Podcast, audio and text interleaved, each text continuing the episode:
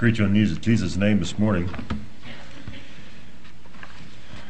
This morning I have a sermon that I have have had the title scrawled in my Bible for probably three years.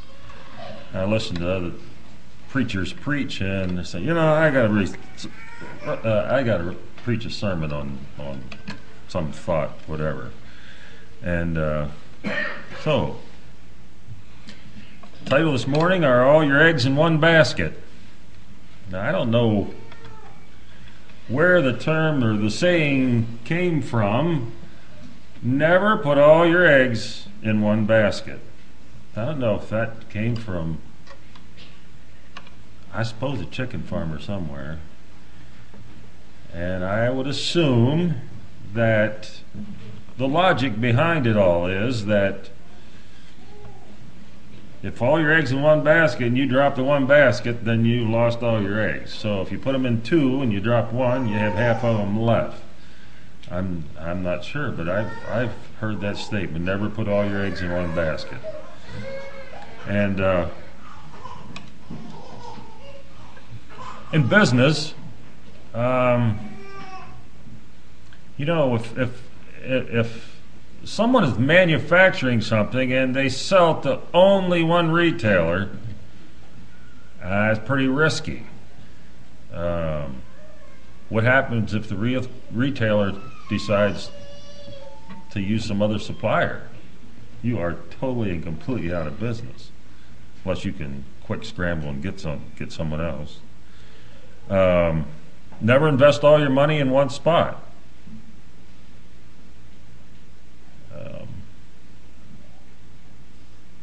Two, three years ago, It's an investment company in Ohio run by an Anabaptist. And uh, because the owner was owner of the investment company was Anabaptist, I guess everybody thought that their money was secure. And um, unfortunately, some people put everything, all their savings in this company. And um, one day the FBI was parked at the door, and that was the end of A&M Investments. Seventeen million dollars. Seventeen million dollars. Farming, uh, diversify your crops. Another saying they'll, you hear sometimes, always have plan B. Always have plan B, you know. Something not work out in plan A, just make sure you have plan B. Good business advice? I'd say so. I'd say so. Good spiritual advice? Never.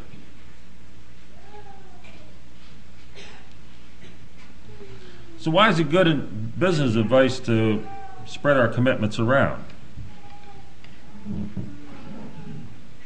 Well, that's because there's a possibility of failure on somebody's part. Businesses can change suppliers, banks can default, corn prices can go through the floor. Um, life's full of uncertainty. Put all your eggs in one basket. Things of the world, pretty risky business. The world has more than its share of its of their shysters and pettifoggers. I threw the pettifoggers in there for Hoover. he can figure that out. Now. Lack of trust in the world is definitely healthy.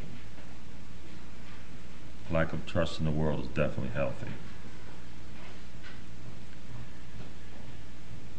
But I'd like to propose this morning to you that if we're going to be Christ like, and if we're going to experience Christian victory in our life, we must put all our eggs in one basket. We must live without plan B if we're going to experience victory, if we're going to be a true Christian. You say, why?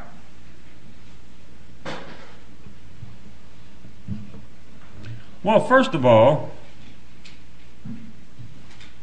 Anything less than full commitment to God exposes our lack of faith in God.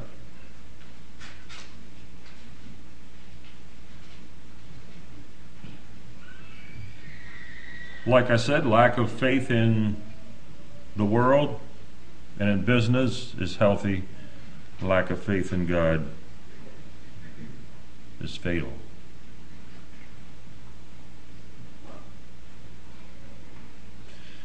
See, if we have a lack of faith in God, we will always have plan B. You know, if God doesn't produce, if it doesn't work out the way I want it to be, and if God's not doing things my way, then I'll then I have plan B. I can do it some other way.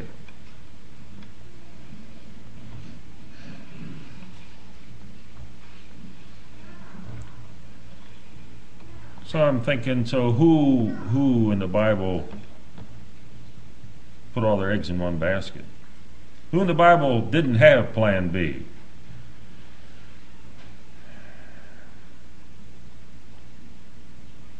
And I thought about that.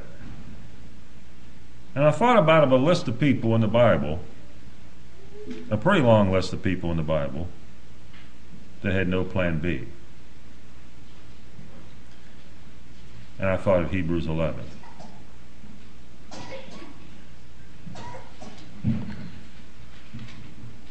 You can turn there, Hebrews 11.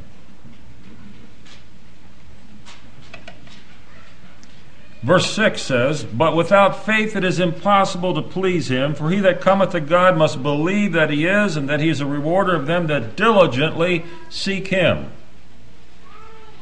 By faith, Noah, being warned of God of things not seen as yet. Okay, we have a man here that God is telling him something that no one has ever seen before moved with fear, prepared an ark to the saving of his house, by the which he condemned the world and became heir of the righteousness which is by faith. All right, God said, Noah, build yourself a boat twice as long as Maranatha Bible School and build it twice as high as a gymnasium.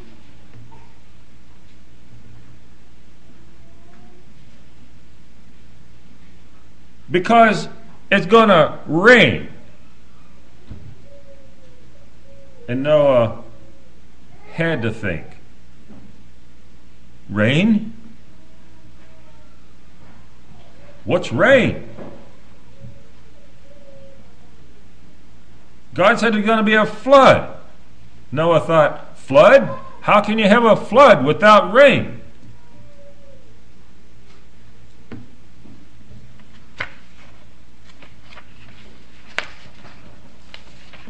No rain, no floods, no animals, and maybe not very many in sight if there was any. No encouragement outside his family. And rest assured, there had to be some decision making in Noah's mind before he set out to build this boat. Why does Maranatha Bible School twice as long and twice as high as a gymnasium? somewhere along the line, he had to decide whether he's going to stay with Plan A or he's going to stay with or going to go to Plan B.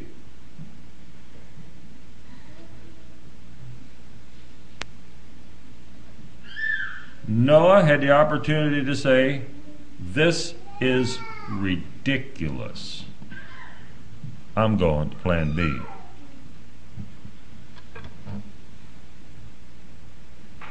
After all, how big a boat do you have to have to hold you and your wife and your children?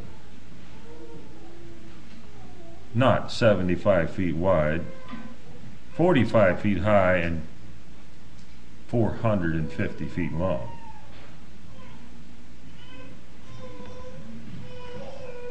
Did he go to Plan B?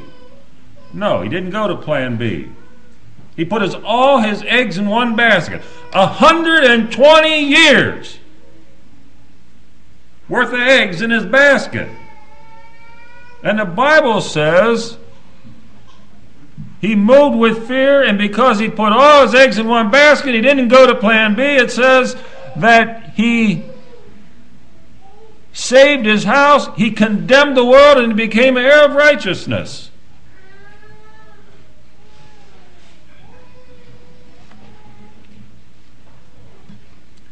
Then there's Abraham.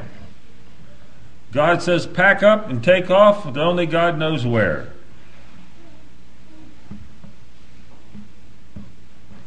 Abraham was human.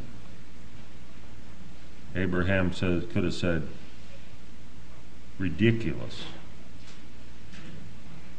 I got to at least know where we're heading for.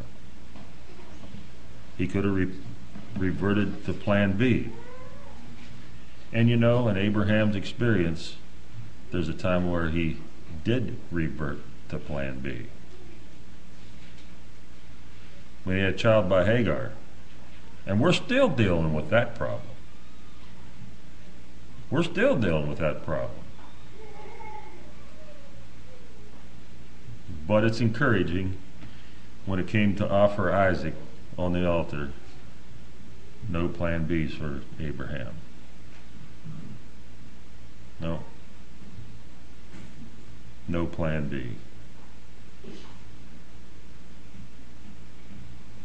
In verse 10, it says, He looked for a city which hath foundations, whose builder and maker is God. God says, Take off and go to God knows where. And Abraham says, I know where.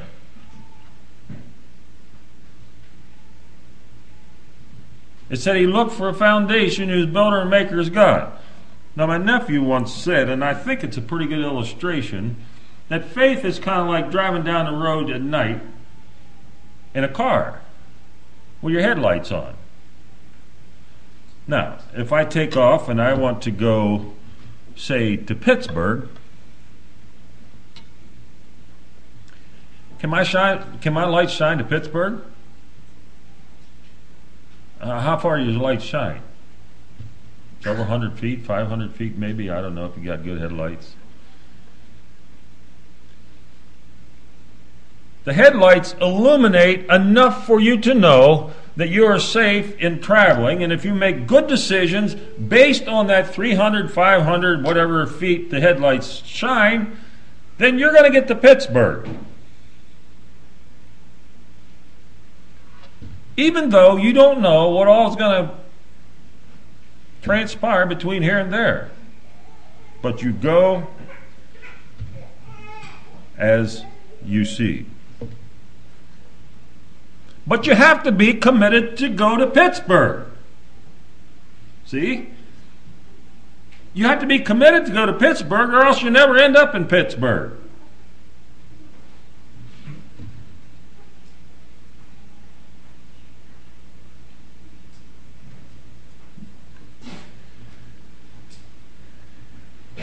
You see, our faith in Christ must carry an element of finality. It must carry an element of finality. Faith in Christ must carry an element of finality. See, we, we understand that. You know, uh, when the wedding comes up, you know, and the couple sit in the front, and the preacher says, "You real still really want to get married?" You come up here, and and, and he says, you know, go through the vows, and I'll pronounce you husband and wife.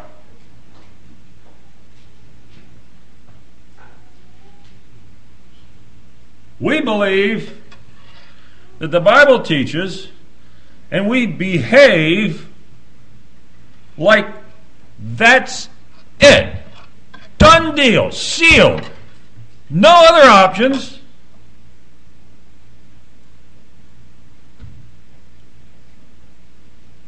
No plan B. Right? No plan B.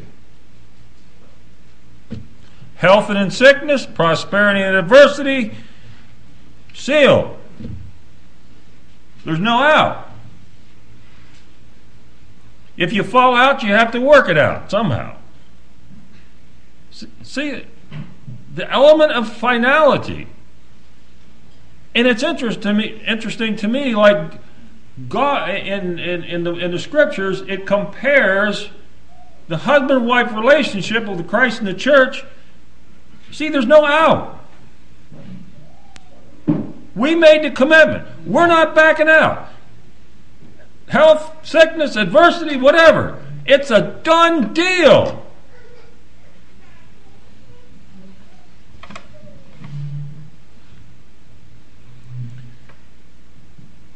Faith and marriage has to have an element of finality.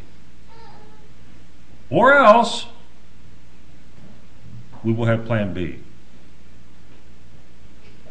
Don't work in marriage, don't work in faith. And that element of finality puts us up on a pinnacle, if you want to call it that, a pinnacle of truth that changes the viewpoint of everything that happens around us. Everything that happens around us. You know, if a marriage leaves options, plan B, the whole landscape changes. The whole landscape changes. Everything that happens in that marriage is, is, is up for grabs.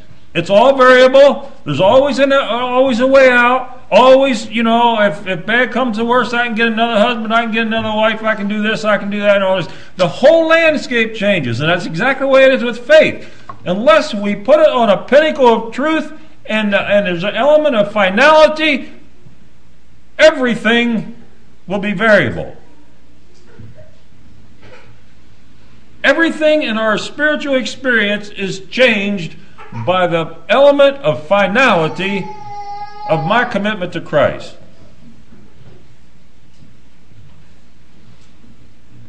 And that pinnacle of truth is that God is absolutely wise and he is absolutely trustworthy, and everything else is sinking sand.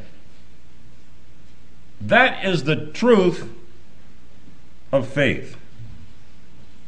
God becomes big, and our ideas become little. You see, there's no other basket to put eggs into, there's only one.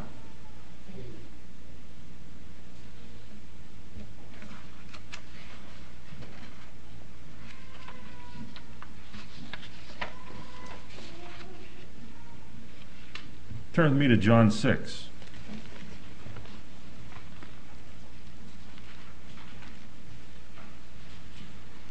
Brother Dwight read this last week.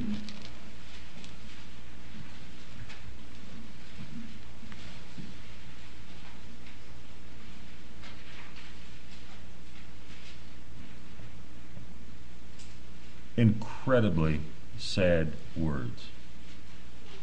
Verse 66. From that time, many of his disciples went back and walked no more with him. So you think they lost their religion? I probably doubt it. They just changed churches. I don't know. That's my imagination. You know, we can we can we can we can make our plan B pretty logical. Mm-hmm. So that's that's just. But they had plan B. The Bible says they walk no more with him. And then Jesus says to the twelve, You have plan B?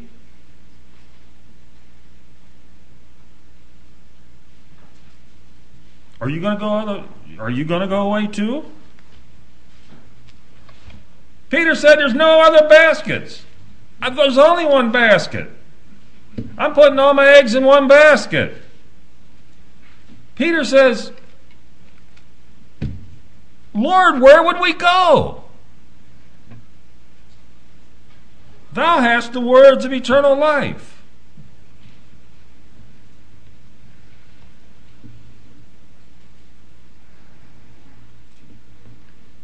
You know, when we as Christians revert to plan B, we've just sliced our own throat. Spiritual suicide. Heard recently a man was in business, uh, incredible business debt. Uh, was not told, but implied that probably in the millions. Amounts that he couldn't pay, probably never pay. And he prayed that God would get him out of his financial bind. And God didn't do it. See, he was selling his product for less than what it was costing him to produce it. And God somehow or the other couldn't make up the difference. He was too small. So he gave up on God. Now what happened?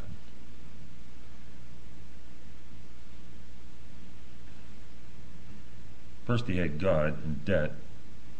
Now he has debt and no God.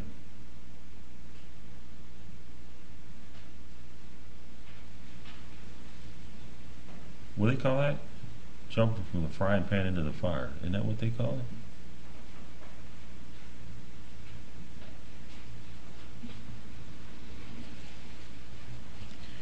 You know, sometimes we complain and we and we wonder why we don't have the spiritual power in our life that we should. You know what could be the reason? Plan B.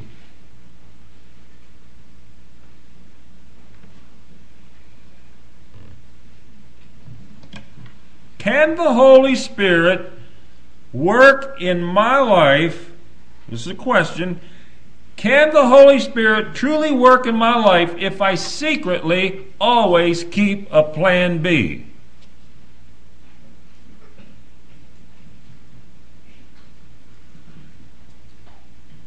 Just in case things get too tough.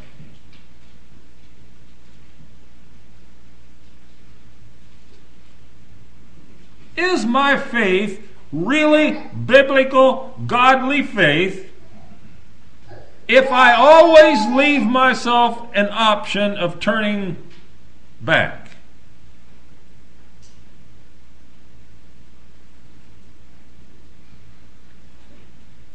What would this congregation look like if everybody carried the attitude, well, it all has to go my way or I'm out of here? I mean, I'm out of here tomorrow. What would happen?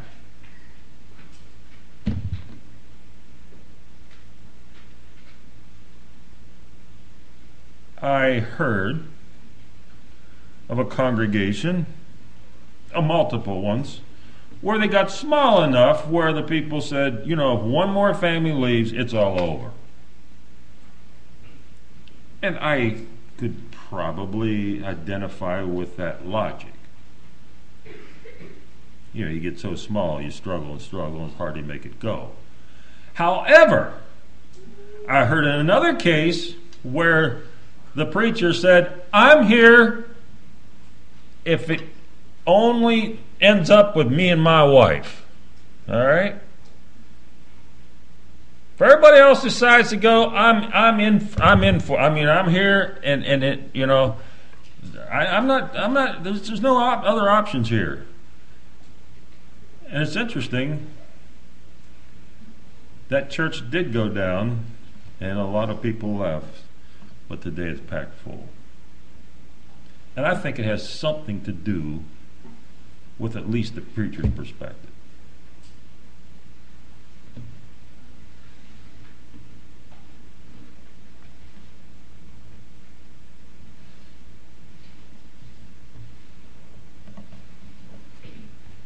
is my faith, does my faith have an eternal, irrevocable element? And despite anything that happens, I still say, Lord, where would I go? Where would I go? You have the words of eternal life.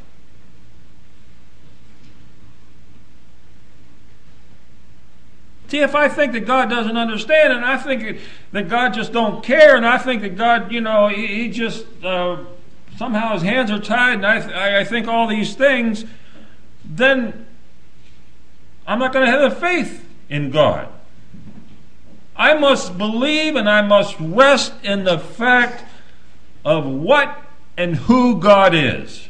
I must, that's where it starts.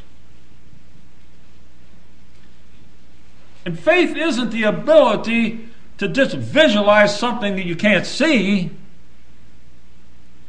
Faith is the ability to trust God under all circumstances, whether you see or whether you don't see.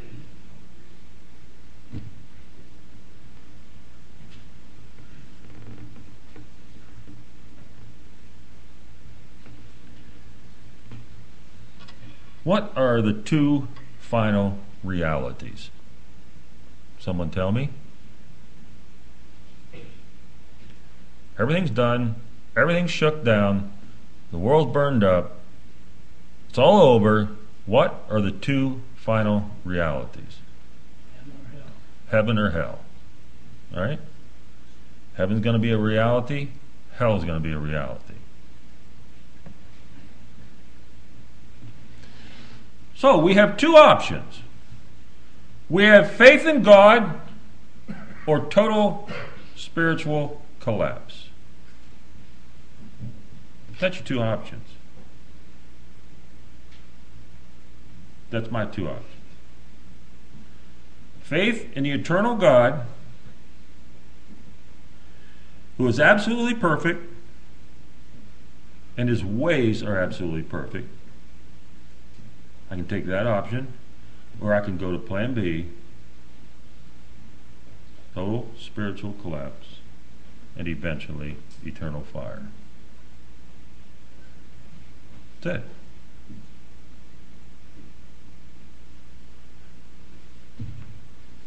Where do you want your eggs?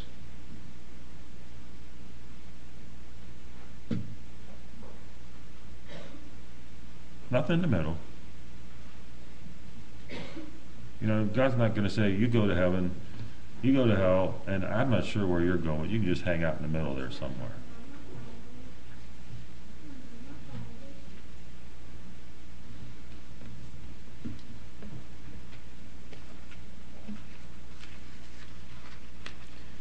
If I believe God is perfect, and if I believe that his ways are perfect, then I must follow his ways. See, if I don't follow his ways, if I don't obey, then I am saying I don't trust him. I got better ideas. Plan B is better than plan A. And then when I start obediently following God, my life becomes active for God. I'm not sitting around bemoaning the fact that this ain't happened or that ain't happened, or or flaunting the fact that I'm the bishop of Prairie Mennonite Church, or I'm a Sunday school teacher, or whatever. I have a successful business, or whatever it may be. I will simply meet the conditions of the scriptures of this book because I know that is my only option if I want to end up where I want to end up. I don't have plan B.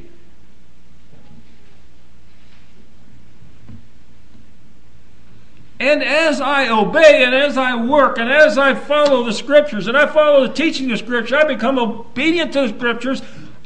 That brings solid anticipation of my future. You see, when I go to plan B, I have just jeopardized or destroyed my future jeopardized it at best, destroyed it at worst. No expectations. How can God bless me? How can He lead me? How can He direct me? How can I end up in heaven if I'm always on plan B?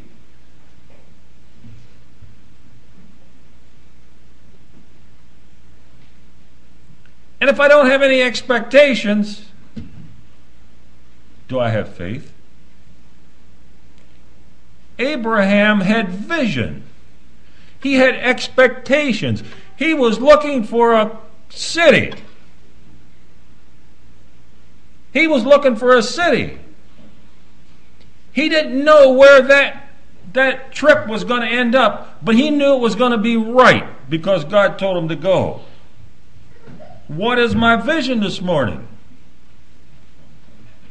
What are my goals in relation to my next level of spiritual commitment? Do I have vision? Do I have anticipation that God's going to do more for me next year or this year than He did last year? Or is my life just an habitual ritual? Same old thing, day after day after day.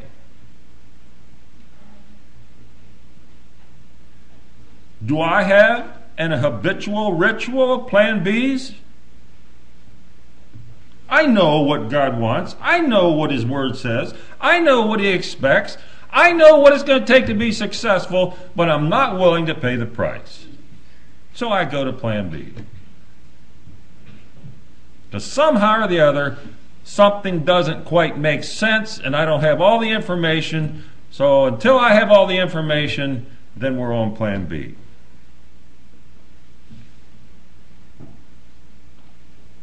Am I committed without reserve to Jesus Christ? Am I committed without reserve to his bride, the church?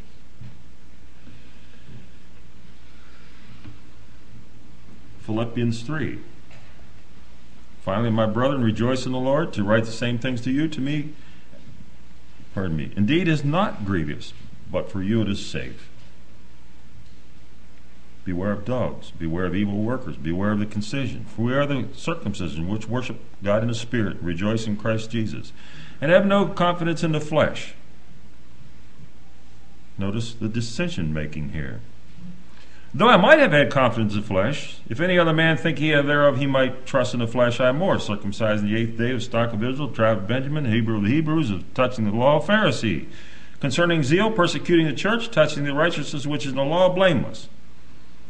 But what things were gained to me, those I counted loss for Christ. Yea, doubtless, and I call all things for loss, but loss, for the excellency of the knowledge of Christ Jesus my Lord, who I am suffered the loss of all things, and do count them but dung that I may win Christ, and be found in him.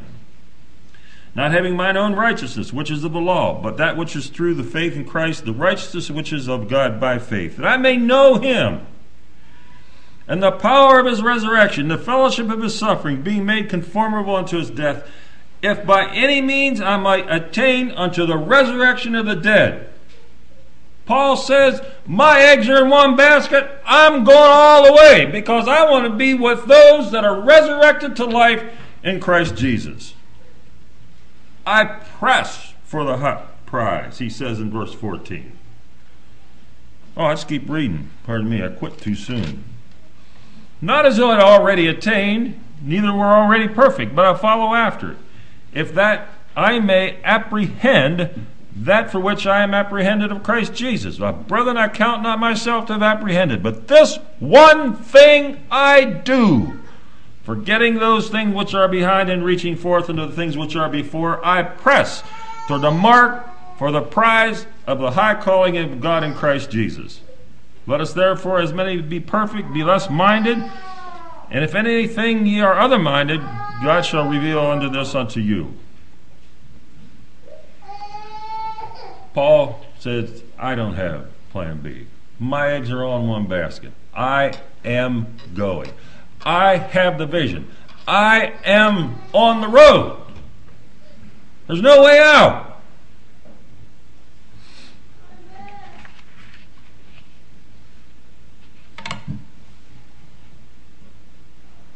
Hebrews 11, back to Hebrews 11, verse 13.